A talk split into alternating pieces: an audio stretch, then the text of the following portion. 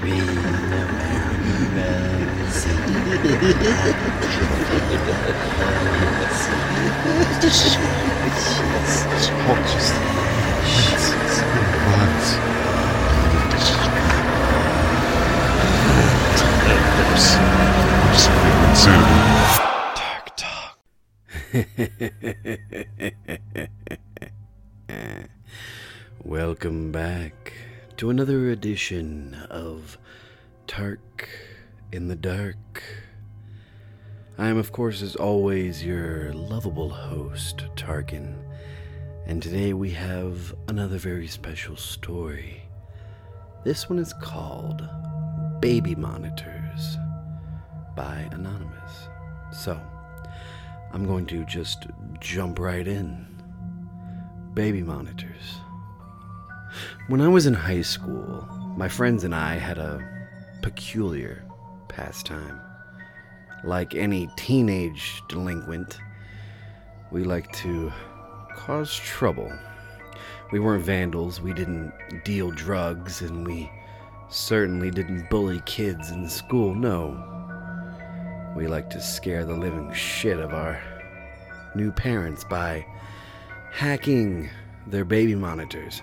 We were insufferable little punks who thought we were too good to get caught, and that our little acts of mischief would go unpunished. One night, however, I learned my lesson and realized that I wasn't quite as bulletproof as my tremendous adolescent ego made me out to be. Dimitri, Kurt, and I went to the same school, shared many of the same classes, and hung out almost every evening after chow time. We watched prank shows, played video games, talked about who had the nicest rack in school. One evening, we were trading scary stories at the park. Kurt shared the classic story about the single mother who heard a haunting voice on her baby monitor. Like most horror stories, it sounded like total bullshit. But Dimitri told us it had happened to his mom once. On her own monitor. She heard a neighbor singing to her baby. Apparently, it was possible to accidentally tap into someone else's frequency. In an instant, a light bulb turned on in each of our heads. When you're close enough to someone, you don't need words to know what that person is thinking. And we could all tell we were thinking the exact same thing. We were going to buy a baby monitor and screw with people. Pardon the pun, but hacking a baby monitor is child's play. All you really need to do is find a device on the same frequency as yours. Never one to do things half assed, I purchased a high end monitor. With a frequency dial, we could prank as many targets as possible. The following night, we took to our bikes, roamed the neighborhood, and found our first victim.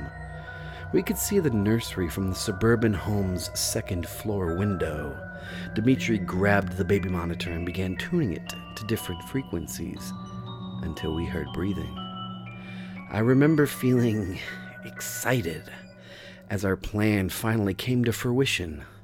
Dimitri pressed the button and began exhaling heavily into the receiver. Your little girl was delicious, he murmured, using a very demonic voice. The light in the master bedroom turned on almost immediately, and we heard a shrill scream laughing our asses off. We quickly rode off down the street so we wouldn't get caught. We repeated the prank several times over the course of the following weeks, each taking turns talking through the monitor.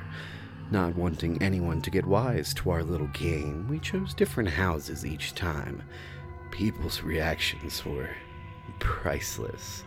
Some mothers would reply in a panic, others seemed to know it was a hoax and told us to shut up. and one poor woman even started sobbing uncontrollably, begging us not to hurt her baby.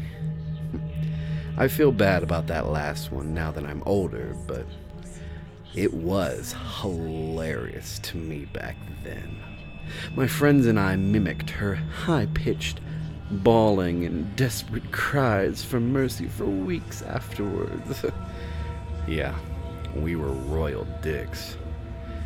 Karma's a bitch, and I got what was coming to me one night. Kurt and Dimitri were busy studying for their midterms, so I went out on my own.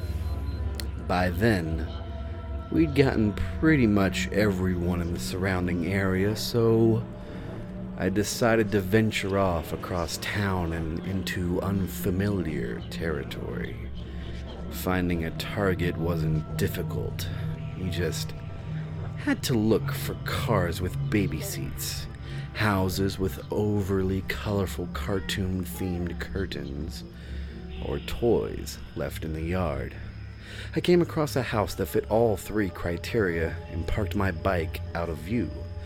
Playing with the tuner, I eventually found the f- right frequency.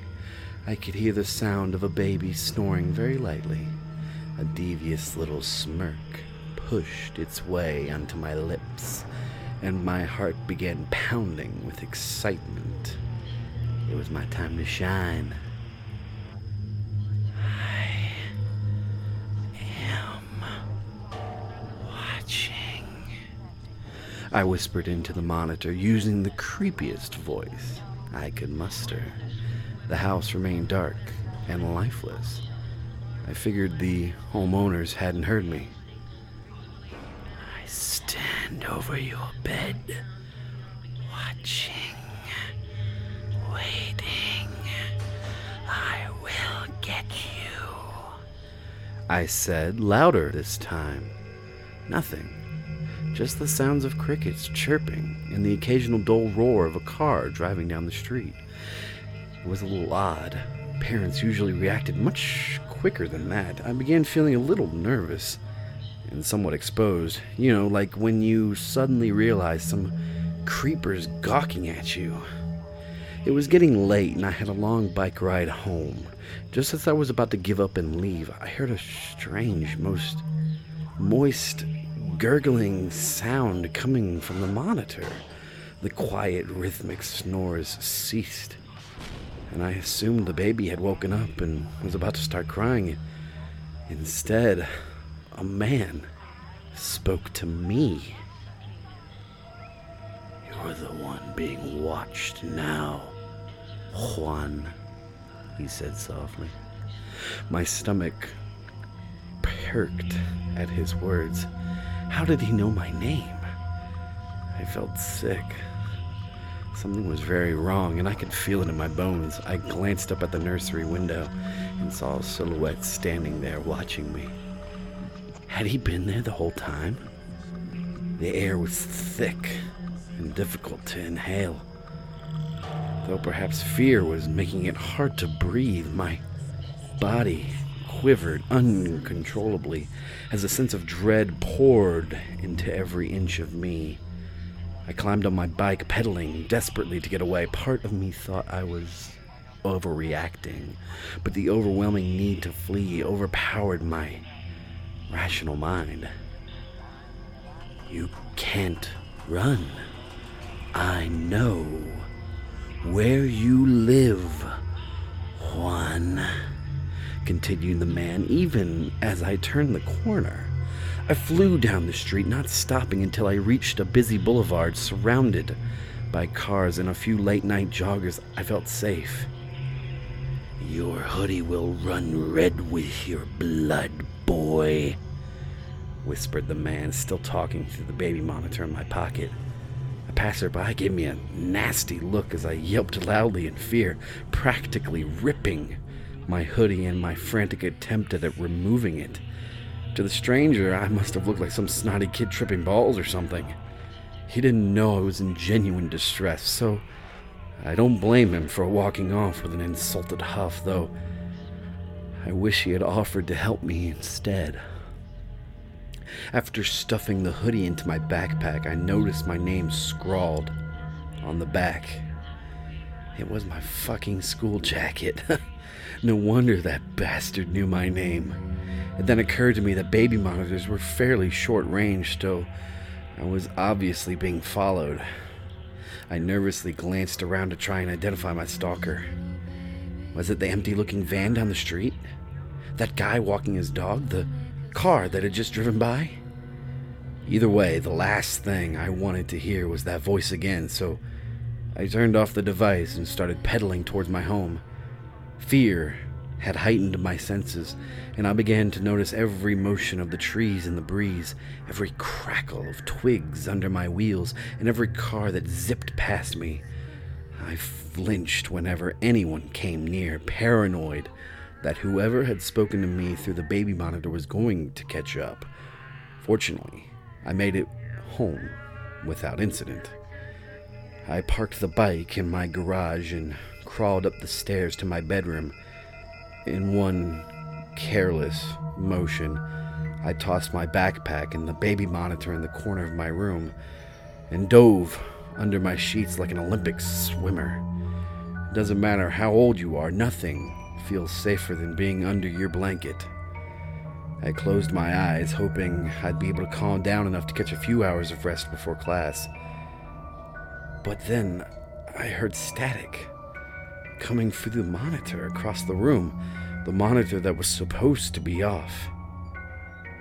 Sweet dreams, Juan, said the voice that still haunts my nightmares. I didn't sleep a wink that night. I was too frightened to get out of bed until sunrise. When I got up, my first order of business was to remove the battery from the monitor and throw it in the trash. I didn't want anything to do with it anymore. I came up with an excuse to give my buddies so they wouldn't think I was a huge pussy.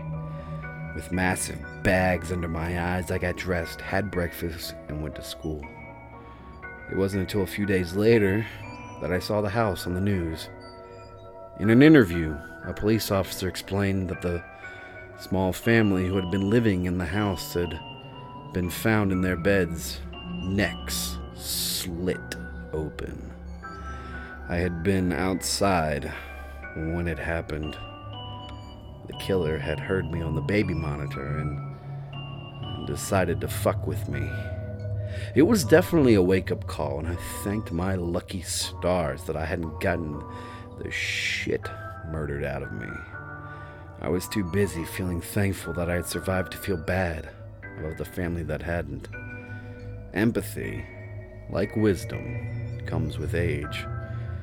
Now that I am an adult with a wife and daughter, I truly understand the consequences of my actions and the severity of the situation I put myself in as a tremendously stupid teenage boy. That dreadful night, I thought I had reached the epitome of fear, but it was just the tip of the iceberg. As a father, I now know that fear thrives and multiplies when there's something more precious than your own life at stake. I can't say for sure whether the killer found me again after all these years, or whether a new breed of idiots had the same idea as my friends and I. But I can tell you that I now understand what true terror is. Last night I heard something on our baby monitor that sent chills into my very soul, shackling me with a paralyzing fear that I doubt will ever leave me. I'm still watching. The end. And that uh, story is by the author Manon Leist. Hopefully, I said that correctly. But yes, what a very fun story that was. I I do like that it's uh, you know, not necessarily a redemption story, but uh, a story that has changed the man and has brought him some clarity throughout his life. It's a you know a fine line between being an idiot and uh, being wise. So, I want to thank everyone that's been listening. I know it's been a while since I've posted anything. Uh, sorry, life can get kind of crazy. Um, hopefully, I'll be able to post a little bit more here and there. I um, also wanted to celebrate basically my one year anniversary of doing the podcast. So, thank you all to everyone that has supported me this past year, and I really appreciate everything. Thank you. I love you, and have a spooky, scary night. Good night.